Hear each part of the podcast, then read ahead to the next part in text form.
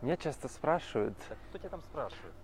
э, спрашивают, спрашивают, э, спрашивают, что Алексей, а как вы стали психологом? Что для вас э, этот, эта невероятная профессия?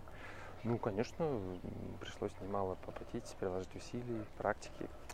Но всегда, как я думаю, заметили в начале видео, будут те, кто вас не поддерживает, они будут вас отговаривать, зачем тебе это нужно, останься на той работе, которая ты есть.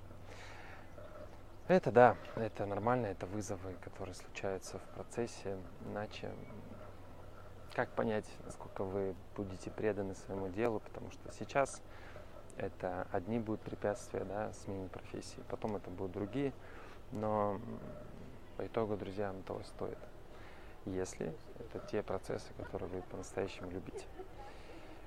Успехи вам, до будущей коллеги.